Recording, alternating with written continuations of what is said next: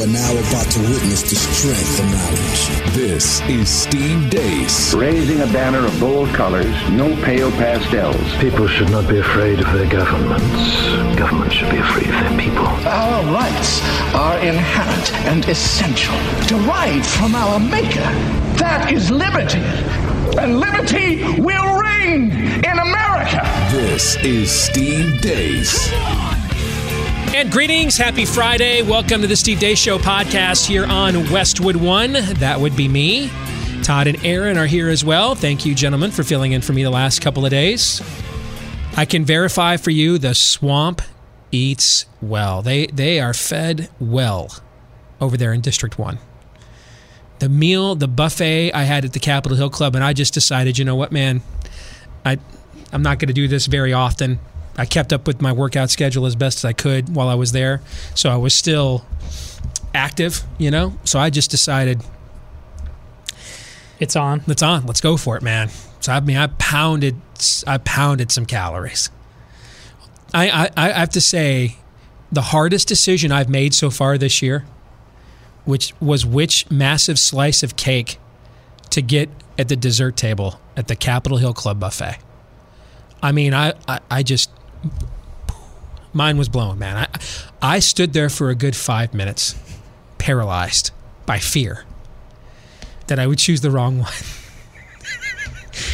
well, well, Steve, just get one of each. These pieces were monstrous. I couldn't have fit. I, I more than one would not have fit on a plate, right? And so you get. I mean, it's DC, so you know, extravagance and decadence are kind of baked into the cake. Pardon the pun. But I wasn't sure I could like walk away with like four plates. Okay, so I mean, I, it was a tough call because they also had. You guys know what's my favorite food? You guys remember? It's I'm, um, I'm it's very dessert. disappointed. I'm very It's disappointed right dessert. now. Well, I'm disappointed very that the verklempt. answer is some kind of dessert. And it's not uh, Succulent pink steak. It's not vinegar. It's not uh, a cheese curd dipped in vinegar.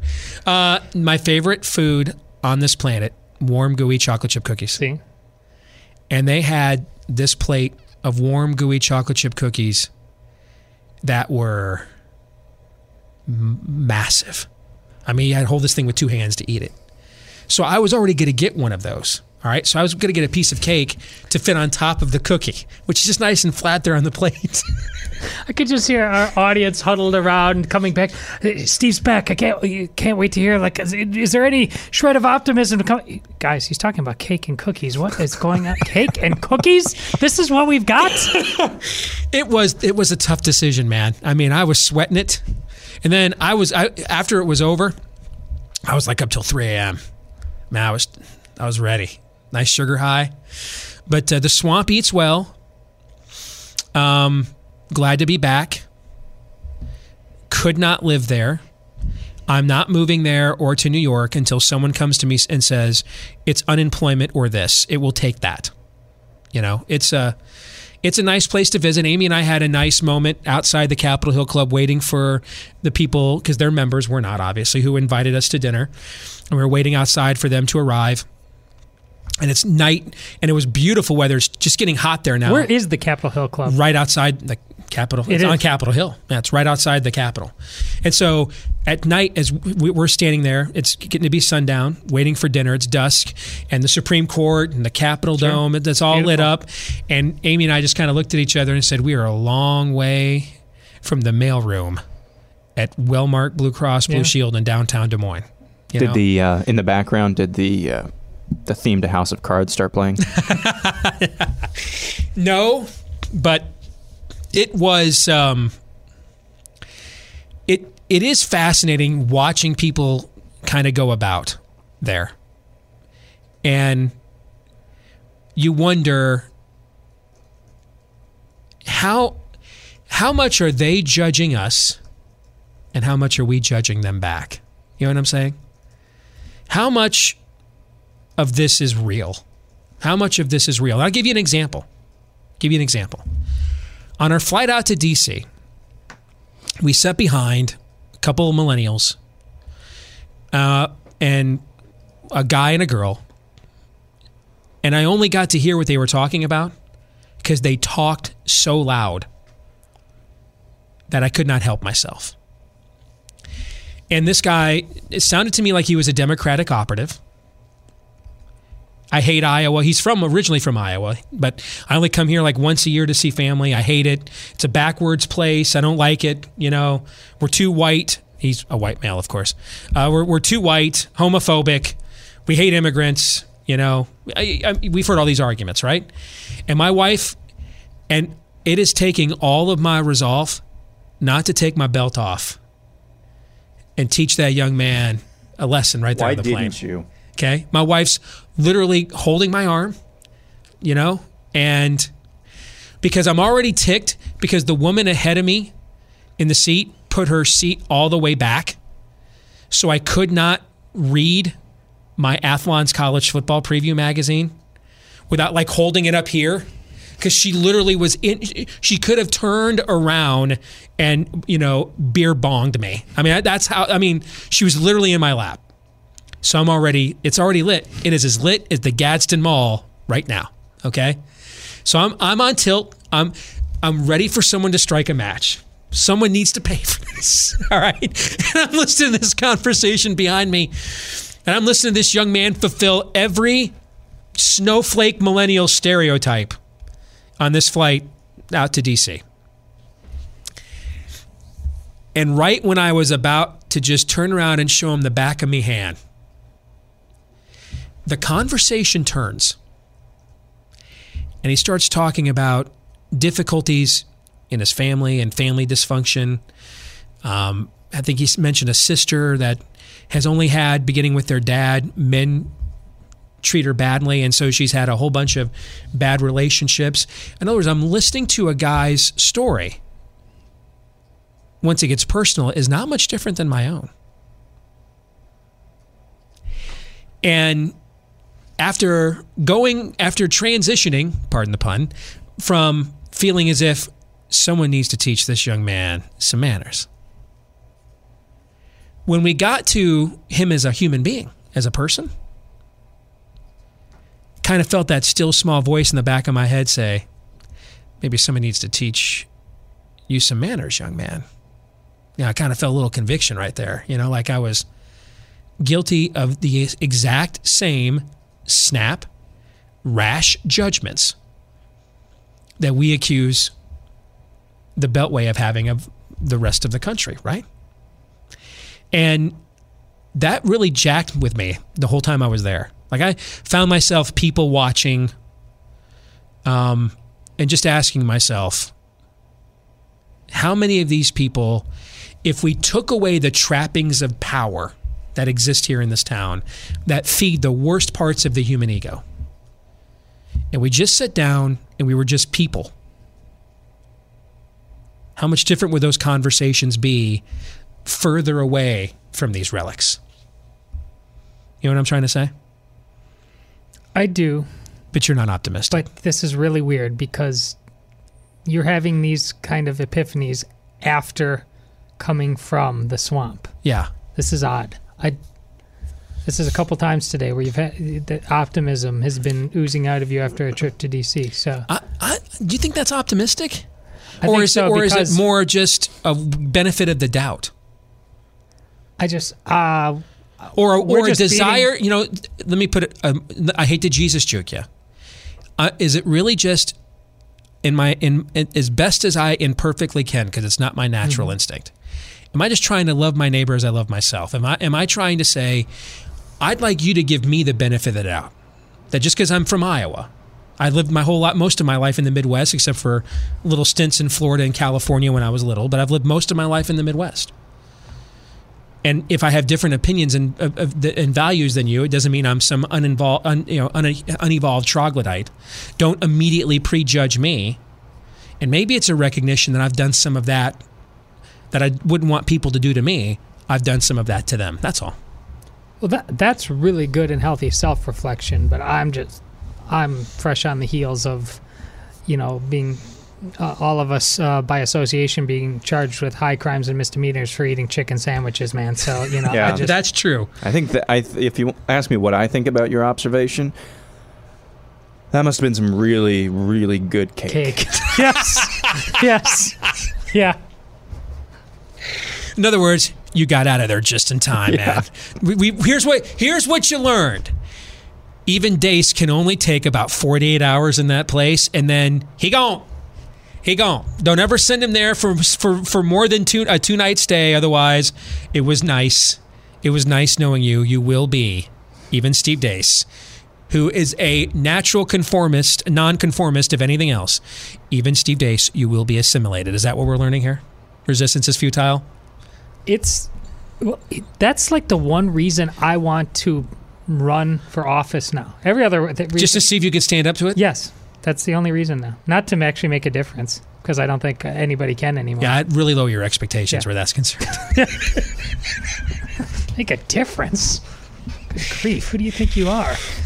Well, we just wrapped up production for today's CRTV show. It's the Deace Group Roundtable. So I'd urge our audience, if you're not yet a subscriber to CRTV, you want to check that out. We get into the all the topics we didn't get a chance to discuss as a team while I was gone. So we get into uh, yesterday's Inspector General report release. We get into the North Korean summit. We get into Tuesday's primary results, where we see one guy who is a staunch conservative get defeated because he's not a, a Trump fluffer, and another guy we really don't know what he believes win a Senate primary because he is a Trump fluffer, right?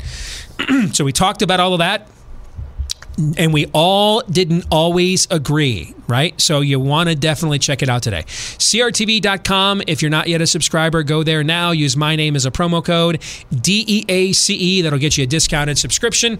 And what's that mean? What's that discount mean? Well, let me monetize it, itemize it for you. A quarter a day, about 25 cents a day, will get you access to our show and Mark Levin and all the great shows we do each day here exclusively at CRTV. CRTV.com, promo code DEACE. All right, you guys ready? Let's get to a little feedback it. Friday. Let's start. This is from Irene Tees in Decherd, Tennessee. Go Vols. Second best college fight song, next to the Victors, of course.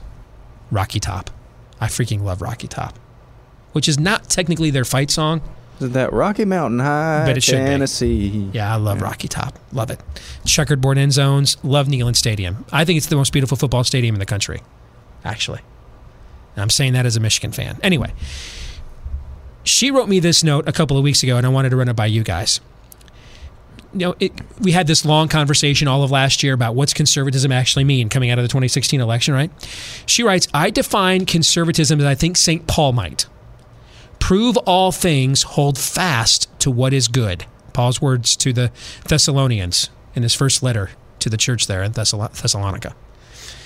Prove all things, hold fast that which is good. In other words, that which has proven to be good. Right? Because you've heard me talk about before, conservatism isn't an ideology, it's an observational science. Conservatives aren't philosophers, it's an action verb. We're conservationists. We are looking down through history at that which the Creator has revealed to be noble, just, virtuous, beautiful, and true for His creation, and we seek to conserve those things for this and future generations. I really, I, I there, there, this doesn't lead to any point that's germane to what's you know trending today, but I really just liked Irene's observation. I thought it was eloquent, pithy. I thought it was a bullseye. What do you guys think? Yeah, I think that's like you just said, a bullseye because uh, I was going to go exactly where where you went. Um, whereas uh, this is not some sort of um, man-made ideology that cropped up in history at one point. It is just looking at the way something behaves. In this case, humans, and then deriving from that what um, what in the framework of what we know to be uh, good and bad, what has worked best for human behavior through the ages, and that's what conservatism is. It's conserving that which is good. I'd add one caveat. There's a when you're talking about government, though, the definition of good is not does not perfectly overlap the definition of good within the church. The definition of good within the church is more uh, plat- uh, platonic, uh, more absolutist. Uh, within government, um, it is by definition more Aristotelian, more pragmatic, more the golden mean. Um, so that's the only uh, we have to talk about what is good because g- good government, from a conservative point of view, um, must allow for a sort of live and let live philosophy, from where A church meaning to, to avoid tyranny, we have to Yes. tolerate a certain level of acknowledgement of what human behavior is. Yes. Because the the people that we would put in place to stamp out every vestige of human behavior Yes. we find appalling them in and of themselves Right. bring the same frailties and Yes. sinfulness to the table Yes. which means all we're just doing is an empowering a different group of sinners is that kind of what you're saying Yes. so there's a there's a tension that we have to always Yeah. acknowledge there And you've talked about before, this is why the setup, as envisioned by the founders, and the relationship between church and state was about as perfectly. Mm-hmm. but the church is a transcendent institution. It is Well, that's not- my point. Right. That's, it's it's not as is good from a Right. eternal point. when of it view. operates the way it's supposed to. It is not supposed to be um, exposed or sensitive to what are the fads, the the mores, the trends of the day. It is supposed to stand athwart Yes. from those things and be a reminder of that which is Yes. cosmically and universally transcendent and true. Right? yes. Okay, I agree. That's that's well said. That's a pretty eloquent articulation of of uh, Augustinian theology there by our, our resident Expect no Catholic here on the panel. Well done. Do my best. Um, not city of man, but for a layman, not bad. Uh, let's go next to David Peterson. I really enjoy you guys' shows and your podcasts, especially Theology Thursdays. I want you to know, and I'm getting a lot more of these. That's why I'm reading this one, okay? I just received an alert inside the Facebook app that Facebook will be cracking down on fake news. What effect do you think this will have on CRTV, its commentators, and the like? Uh, one of the, there were two reasons I went to uh, DC this week. Uh, one was we got some exciting things coming up here on uh, CR, with with us and CRTV and the future. You're going to learn about. I thought we were going to announce those things in May. I kind of teased it, but you know we're getting there. It's coming up in the next couple weeks. You're going to hear more about that. So I needed to meet with some of the production people and technical people at CRTV to get all that stuff finalized. The other reason was to um, have our PR firm that represents us at CRTV get me in front of you know some prominent conservative websites. Just kind of do a publicity tour, get to know you thing. Blah blah blah blah. And I, I sat down with a guy, one of the sit downs I had uh, at a coffee shop outside the Capitol, with a guy with a very, very, very well known conservative website. All right. And he was talking about and sharing with me some specifics about how online media in general, but conservative media in particular, hemorrhaging because of uh, what Facebook is doing right now with their content.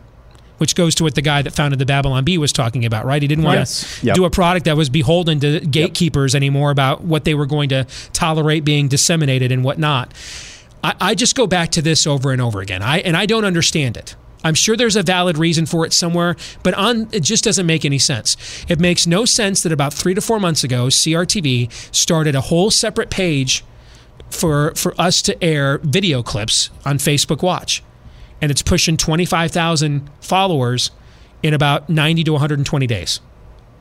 And yet, my Facebook page, my public page, I've had between 106,000 and 107,000 likes for two years. That does that doesn't make any sense. It, it just it doesn't make any sense. And what I learned with this conversation I had with this gentleman at this uh, coffee shop in DC, my story is not alone. This is going on industry wide. You know, and so more and more of you are emailing me saying, "Hey, your stuff's not showing up in my news feed and everything anymore." You know, so on one hand, I guess we're flattered that we got enough on the radar that they they uh, felt as if they needed to uh, you know pimp slap us a little bit. We're good enough to be shunned. Yeah, yes, we're get there's I'm so I'm I'm kind of happy at that, you know, on one hand. Um, on the other hand, I'm very I'm very angry and very ticked off and frustrated by that, you know. So, and I'm not really sure what you know, there's gurus and mavens you can hire that know all the algorithms, but Facebook hasn't even settled on what their new algorithms are going to be with this new uh, makeover and renovation they're doing. So I'm happy for, to invest resources into uh, trying to uh, change that more to our favor when the time comes. But a lot of media in general, but conservative media in particular, industry wide, really feels like it's kind of in a nebulous no man's land right now where Facebook is concerned. Yes. And I would also add, just as an aside, if you are one of the people who's like, you know, I don't, uh, I don't, I'm listening to the podcast and I think I've liked Steve's page. um, eh, but I don't recall seeing anything from him recently. You not not only have to like the page, you have to now follow it as Follow it, well. yeah. So if you haven't done that yet, and you remember seeing Steve's content, uh, you know years ago uh, in your in your own news feed, now you can go uh, to Steve's page, uh, like it if you haven't already, and then hit follow. And then I think there's even a third option like, where you can like favorite the page to make sure it comes up first in your news feed. It's too complicated and too clunky. And at this point, honestly, as a further aside, I hope they keep making it more clunky and more hard to follow and harder to understand because eventually they're going to crash themselves the more or the less user friendly they make it. Uh, and then something can fill the, fill in the void uh, from that. But right now, yeah, there's there's no explanation why we've been sitting at 106,000 likes for years. Yeah, eventually you're right. The it'll be time to for Uncle Bingo to pay the check, but until that eventuality, they're causing a lot of us to crash, industry wide. Yep. So, this is one of the biggest things uh, facing and threatening our industry right now is this conversation. Um, Angela writes, I like what Project Veritas is doing, going after the educrats. I recognize the problems posed by two powerful teachers, unions, and school board administrators. I live in Baltimore, and we pay a fortune and give very little for it where, where education is concerned. But I also think there's a place for public education.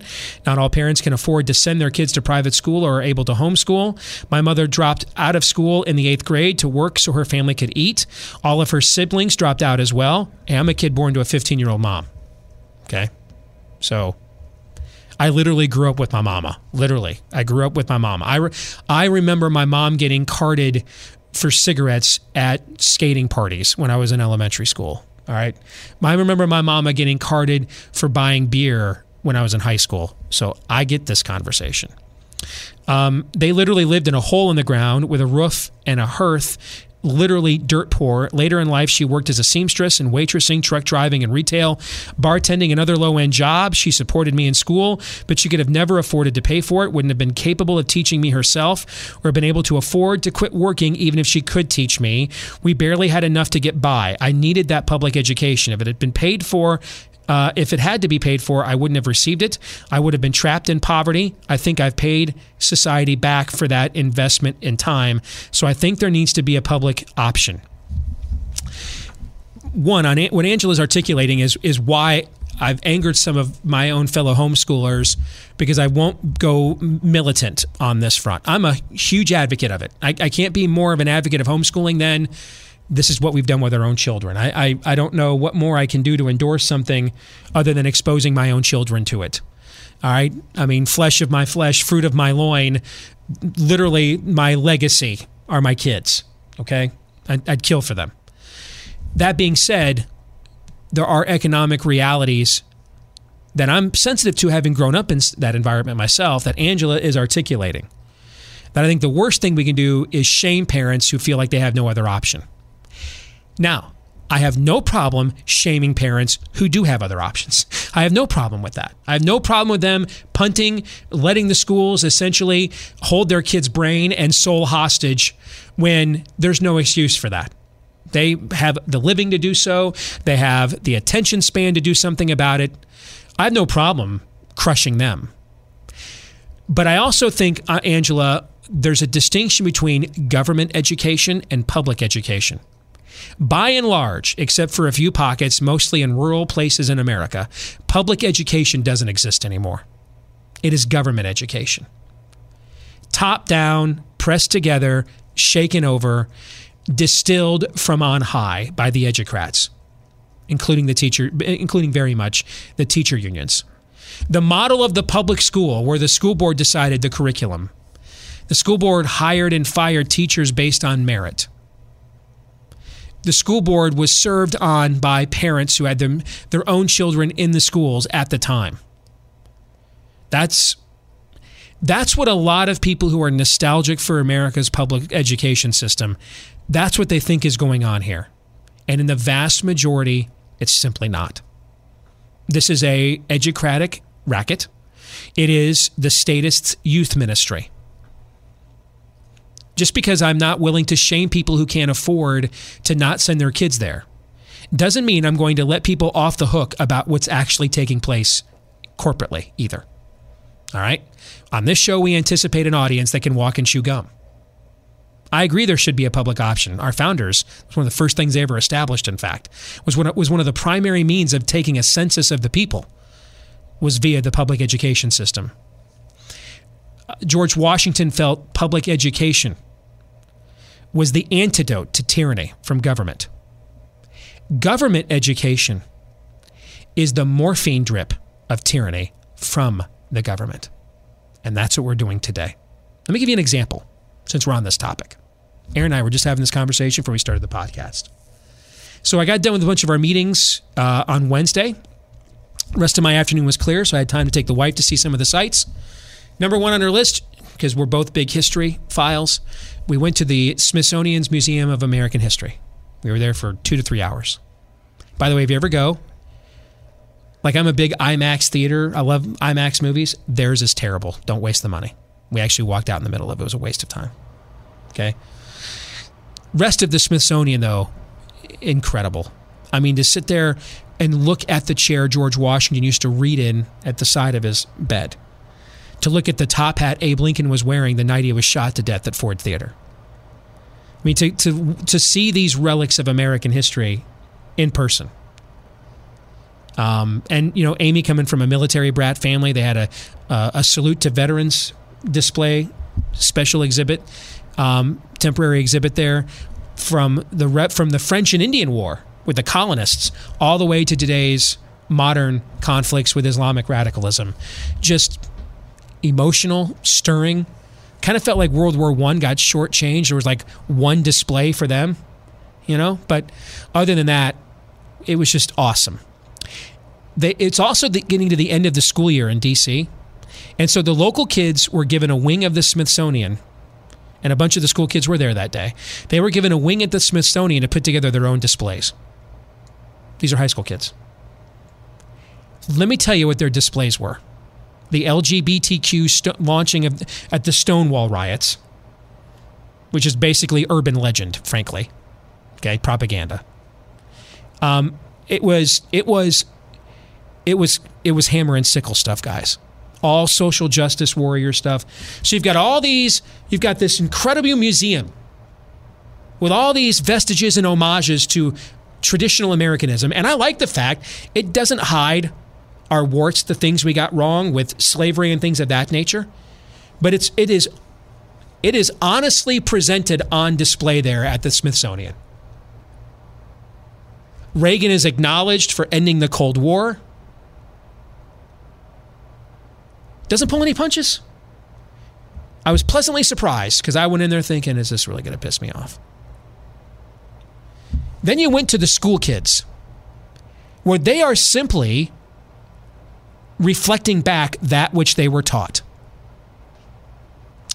And it is a rebuke of the rest of the museum. I don't know how else to put it. I'm not going to lie to you. It's a rebuke. It was sad, really. Just sad. That's that generational apocalypse I'm warning you about right there. They don't really understand or were taught, and therefore don't believe corporately any of the assumptions and premises that are represented in the rest of that museum. It's like they're, it's like what they chose to highlight was another country. That's because it is. And that's because it is. And you know what's funny is there was actually there, there, there's like the democracy project there, and so there's specific wings of uh, dedicated to women, uh, minorities, LGBT. But what's funny is when we went through those displays, it was about how these demographics contributed to Americana. That's different. That's different. Okay. That's Martin Luther King Jr. quoting from the founding documents and pounding the lectern and saying, We want our, we want that. We should get a cut of that. Those words there in that Declaration of Independence, where's yeah. our share of we that inheritance? In, we want beautiful. into that. Okay? That's what that is to me when I see that stuff. What was over in the kids' wing with all of their displays is a rejection of that. It's a repudiation. They don't want that. It's another country they want. It, you're literally And and and you know what's funny is when you watched them behave, they had all the same annoyances and brilliances and adorable idiosyncrasies of any other American kid of that age. But inside the mind, they have been indoctrinated with anti-American propaganda. And the big debate that was going on in the DC schools that was all over the news while we were there was changing the sex ed curriculum to include the tranny cross-dresser uh, agenda. They've been worked over, guys. And barring a supernatural event occurring in their lives, they're gone, guys. Gone. By and large. Oh, there'll be a few stragglers that uh, that might stumble into a Young Americans for Freedom speech by a Ben Shapiro. But for every one or two of those, there's 500. Tell me I'm wrong, Aaron. This is No. you- you- this is you're, I'm one generation behind you. For every person Crowder reaches, standing on that on those street corners with those vans that say, "Tell me I'm wrong," right?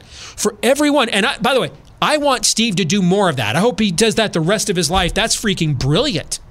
I just think we need to understand though, for every one of those young people Steven Steven is meeting on their own turf, we're losing 500 to the school districts. We can't compete. It's just simple numbers. We don't have the machinery. We need we need 10,000 Steven Crowders doing that to compete with that, not one guy. And that's what I mean, the machine. They're gone, guys. Gone. Unless there's revival or a supernatural event, generationally they are already gone, as Ken Ham over there at the Creation Museum says. Already gone. And you saw it the day we were there at the Smithsonian. All these homages to America and Americana. No warts and all. What we were wrong about, what we were right about, warts and all. The debate over the over preemptive war and Islamic radicalism post 9/11 presented objectively both sides. And then there's the wing where the kids have their say. And it's it's it's it's basically Das Vendanya comrades. Gone. The, the contrast was stark. You couldn't help but notice it, Todd. Here's what I know about this. Uh, I've, as long as I can remember, I remember having debates about the merits of homeschooling when I was in high school. Uh, and then all all four of my daughters uh, start off uh, in uh, Catholic school. Ultimately, you know, once I found uh, the woman I would marry and the particular uh, family work dynamic that we had, uh, homeschooling wasn't going to be a viable uh, option uh, for us. And then once I was within that particular option, I saw that the law of diminishing returns the older kids got within Catholic education, and it became an elite elite prep school. The closer, uh, the further you get into it, uh, in many respects, uh, and in some ways, uh, not a good one. So, in the middle of elementary school, all of my daughters go into public school. We have a f- a fairly r- rural school that uh, a school district in the suburbs of Des Moines that my kids go to. So there is definitely a buffer in terms of the the kind of uh, the f- the families, their expectations. We're not in the uh, inside of Des Moines where you're it's it's liberalism writ large. So that's um, that's the balance we made. I, that being said, I know this: there are patriotic parents, God fearing parents, country loving parents producing the same in their children that are coming out of homeschooling and Christian schooling and public schooling. It's all possible, and it starts with the man and the woman who are raising their children. Uh, which is why I am the same way as Steve, uh, uh, and I think that's abundantly clear in the way I've described this. I, uh, I'll, I will go and complain about the teachers' unions as hard as any group I can think of, but uh, I, yeah, I'm not. My life is not uh, made to uh, be centered around making people like this letter writer feel guilty for doing the best she can. Completely agree, and well said. And uh, that's one area where I've kind of I don't want to say changed my thinking, but I've become less um, married to the idea that homeschooling is the only way. Uh, it's still my default setting as far as what I would like to do with my kids, but uh, growing up and knowing more people and seeing how um, God fearing parents um, deal with difficult issues and, and deal with issues with their own kids, uh, it's not homeschooling or bust anymore. And again, it's all because of what Todd just pointed out you can make a choice to be involved with your kids' education no matter where they go. That and that's uh, it does require sacrifice, whether or not it's homeschooling, or whether it's not, or whether or not it's act, actively uh, figuring out what the heck your kids are learning in school. Um, that is that is um, that is a, a, great point by Todd. Next, uh, this is Sorry, I clicked out on my email. Here we go. This is from Rocco Borghetti. I've got a question concerning our current state of society, culture, and its relationship to God. We've seen in the last 50 years massive middle fingers to God, vehement, vehement denial of his authority, between the rainbow jihad, as you call it, the affront to religious liberties, and cultural persecutions. Um, at what point do you think in our culture it becomes so wayward that God intervenes? This isn't to say like the second coming, nor is it meaning some biblical type of intervention. But when does he say enough is enough and correct the course we are on? I love your show, listen to it every day, uh, and it's wonderful that you guys are talking to people about truth and show conviction in our feckless culture. Rocco, thank you for the note. Let me let me respond to your question with a question of my own. What leads you to believe he's not?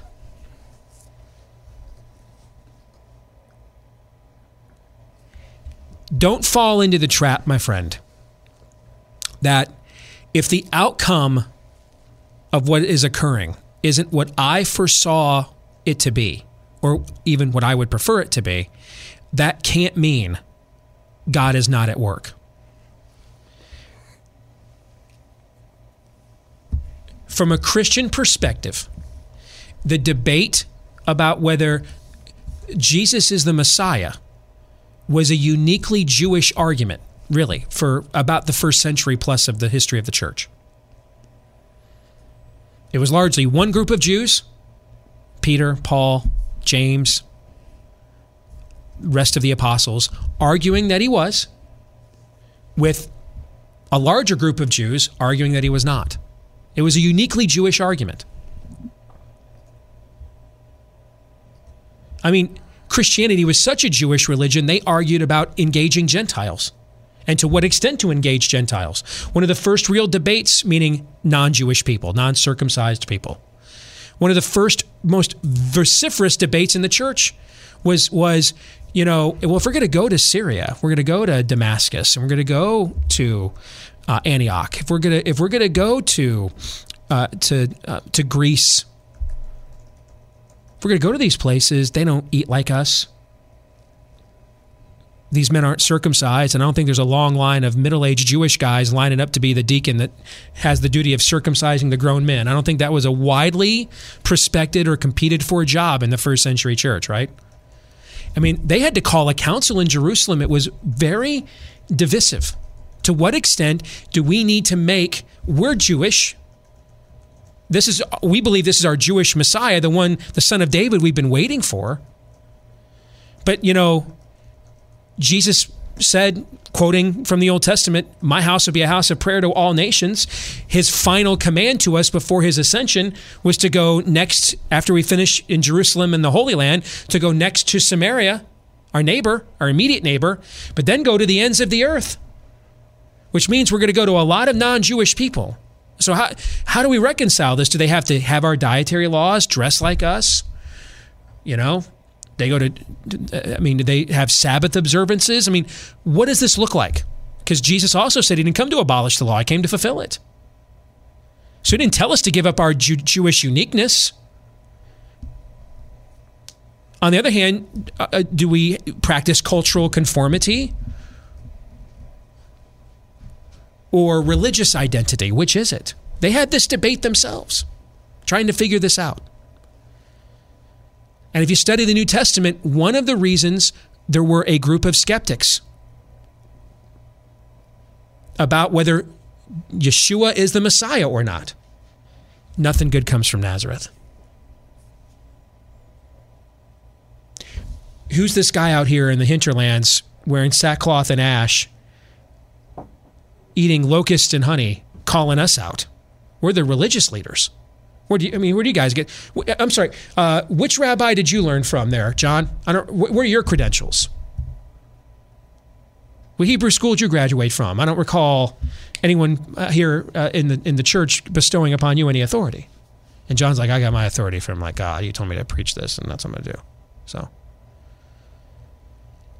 And so, really, at the heart of this debate, from an earthly standpoint, is one group of people didn't have their assumptions fulfilled, I guess is the way I would put it. And I think this has been a constant temptation for humankind all throughout our history as a species is this notion that if God is not moving in the way we would anticipate, or the outcome and the consequence of his movement is not what we would prefer, then it must mean it's not of God. I like, let me affirmatively uh, quote a non Jesus believing Jew from the New Testament. One of the wisest words spoken by a human being in all of the New Testament is Gamaliel, the great Jewish teacher. That tradition says Paul, that was yep. Paul's mentor. He himself a skeptic of this new sect of Judaism that is coming up, having been through all kinds of battles over this is the Messiah and this is the new movement. And so you can see why they had valid reasons to be very skeptical. They had been through many frauds at this time in their history. Not to mention, following Jesus' commandments was going to upset the political balance of power in that time period. So it was heavily risky. Lives were at stake. And if you think what I'm saying is radical, this is why Christians often faced persecutions. Their unwillingness to not give. See, Paul says to give the state honor when it's due. Honor is not the same as your undying allegiance, your worship. Honor is not the same. Honor is you are the king, there's no authority on earth except that which God has commanded. I will pay my taxes. I will obey your laws until you tell me I have to disobey God's law. And then the answer is no. I'm going to go full Maccabee on you. Well, we won't have a revolution, but I'm just going to simply say, no, I won't do that. I won't comply. This is why Paul was beheaded. This is why Peter was crucified upside down. They weren't insur- they, they did not practice insurrection like what you saw in the Maccabee rebellion against the Ptolemies to restore the Jewish state. But they practiced, as Jews, they practiced civil disobedience against Caesar, and they lost their lives for it. They refused to bow and worship Caesar as God, and the state as Lord. Jesus was Lord. There's no God like Jehovah, Father, Son, Holy Spirit, forever and ever. Kingdom without end. Amen. They would not bow the knee.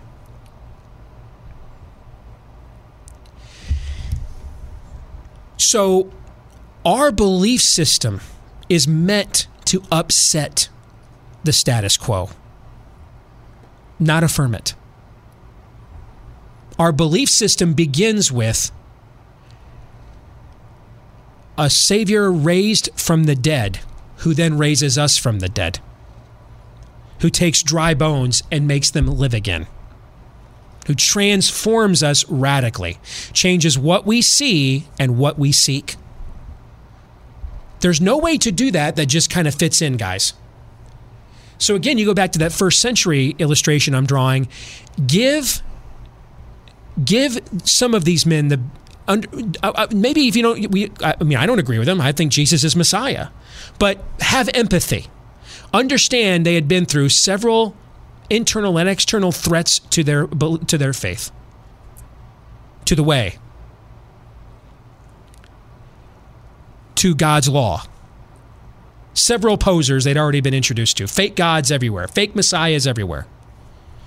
So they had built in a pretty high threshold for If we go along with this, it's going to upset the whole political balance of power. And we kind of have this uneasy alliance with Rome right now. They're letting us practice our faith, provided we can keep the peace for the most part.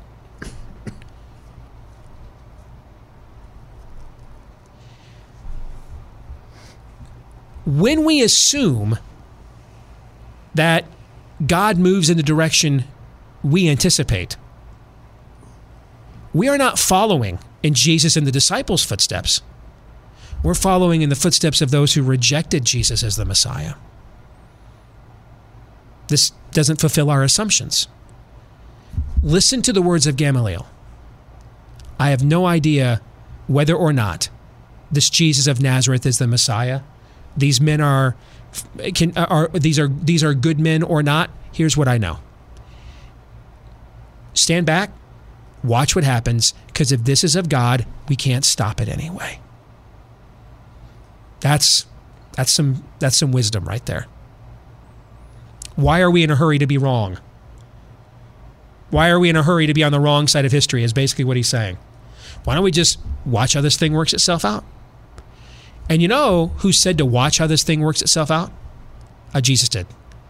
Why do you not know the signs of the times? Uh, you know a tree by its fruit. Jesus said to watch how this thing works out. How we know who's on our side? Well, a good tree can only produce good fruit. and A bad tree cannot produce good fruit, but only bad fruit. That's how you'll know. You'll watch, you'll see. So I will tell you this I am as confident as I have been in my entire career, Rocco, that God is absolutely at work and, and moving in our culture. I am not I'm not confident it's going to turn out with some Hallmarkian channel happy ending when it's all said and done. But the idea that have you don't you think it's weird every time we put our trust in some new human or some new human movement, we find out that they blank. You know what I'm saying? You ever notice? Have, you, have it? Aren't you exhausted with being disappointed in people? Are you disappointed? Are you exhausted with this, Todd? Um, hasn't there been like depending a, on the day? Yeah. Hasn't there been a just like a, a, a laundry list of this the last few years? Yeah. Boy, that is to me. I think that's the sign of providence. The stripping bare of false idols. A jealous God who won't share his glory with another.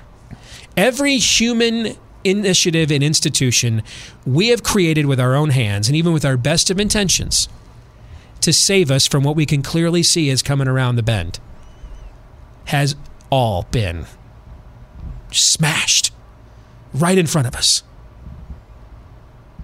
Like the temple to Dagon, the fish demon god. Like the temple to Artemis and Diana in Ephesus. Like the temples to Saturn and Jupiter and Zeus that don't exist anymore and just gather moss. I think we're watching that happen right now.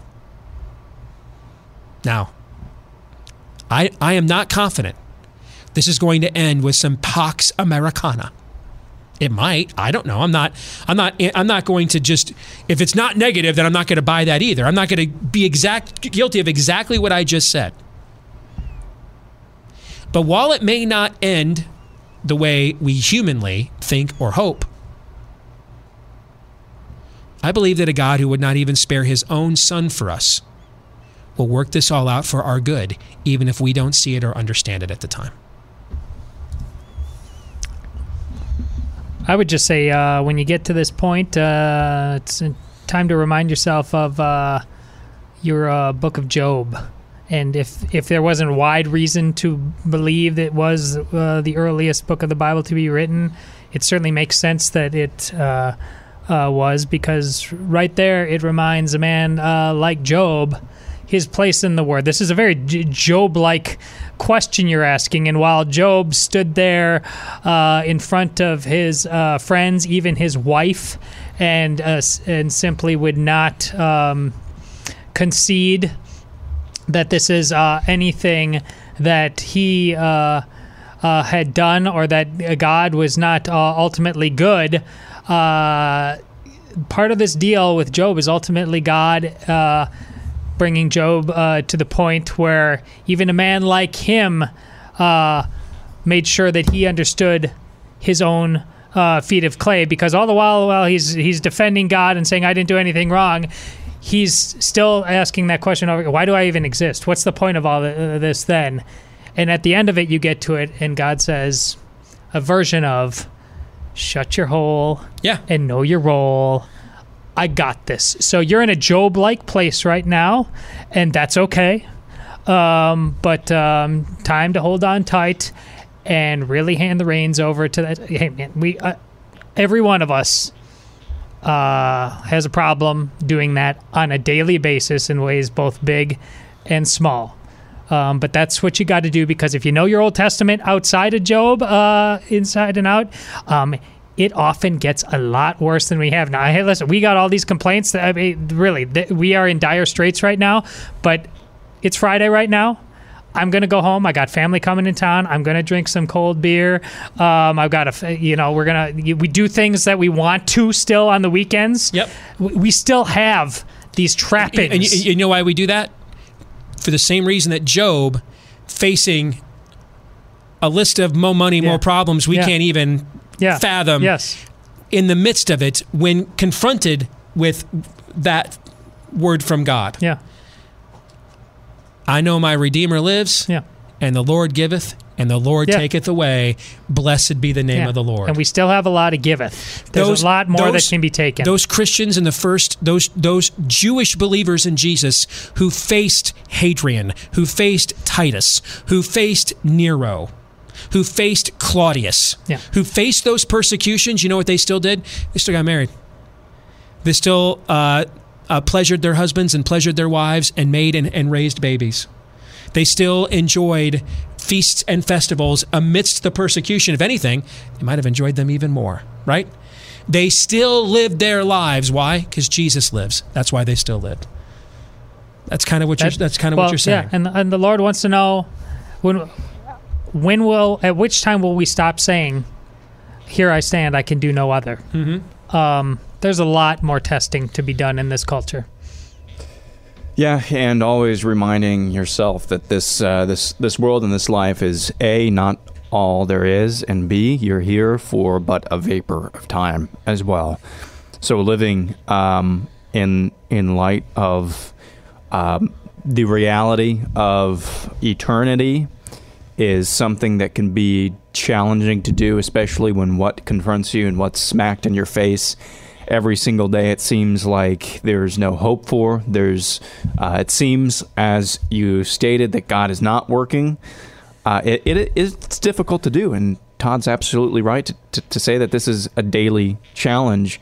But living in light of eternity, again, that kind of sounds like a cliche phrase, but there's it's it's something we need to remind ourselves every day because when you live like there is not only tomorrow but there's the rest of time in fact you're going to be around uh, when there is no more what we call time it really makes the united states and politics and washington d.c and culture fade away not that that stuff is not important that's why we do a freaking show every day because it is important, but it's not the most important thing.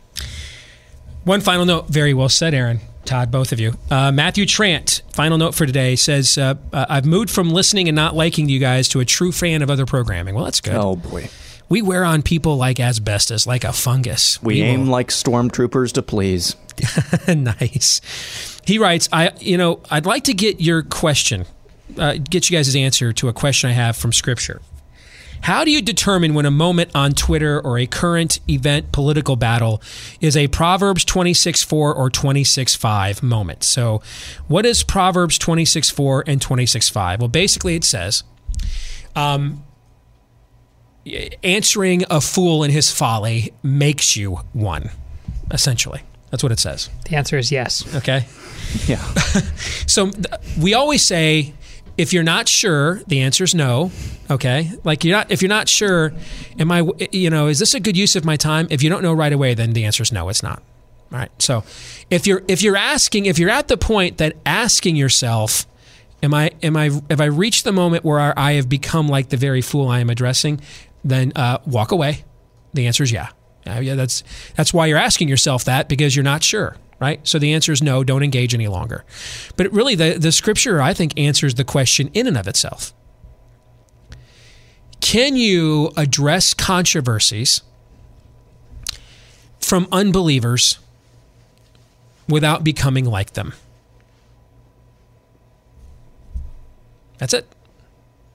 And what I mean by becoming like them, I, I don't mean using colloquialisms, euphemisms, expressions, cultural lingo or language, except obviously in cases of clear and extreme uses of, of, of that, that profane your witness. What I mean by that is can you engage them without succumbing to the impulses that drive them? Not that you're like not of this earth. I mean, you're you're in the earth, but you're not of it. It's you know. So I, I don't mean that you don't you can't relate to them any longer. Can but relating to people is one thing. Becoming them is another. And your level of obsession with this earthly question. Are you emulating that obsession? If so, why? What did Aaron just pointed out? The grand scheme of things, America is exceptional also in the grand scheme of things, in light of eternity, irrelevant. Don't ever lose sight of that. It's the old C.S. Lewis line: "Aim for heaven, you get earth thrown in. Aim for earth, you get neither." Okay, that's not. We're not right-wing social justice warriors. We're not going to do the, the the opposite of that. So it's the same answer to this question as any other. Can I engage, confront, affect, serve, love, all of those things can go together. Can I do that with unbelievers in this situation without people, if they didn't know me and they saw me with these unbelievers, would think I'm actually one of them and not one of the other? Does that make sense? Yeah. Yeah. And I think that's really what the boundary is, whether it's Twitter or anything else. Yesterday on the uh, TV show, after the first segment, we talked about Trump's comments on uh, on Air Force One, um, and he's made so many comments about Kim Jong Un. Now I'm, I can't even remember which one it was, but it was really, really bad. I, all I remember that, and I, I gave some advice. You know, don't defend this. Don't don't don't try to fluff or explain this. That this is just bad. And I said, and it's probably accurate. Those watching the show. I probably don't need that advice, so I, I gave this advice instead. Don't even engage with those who are defending these these words.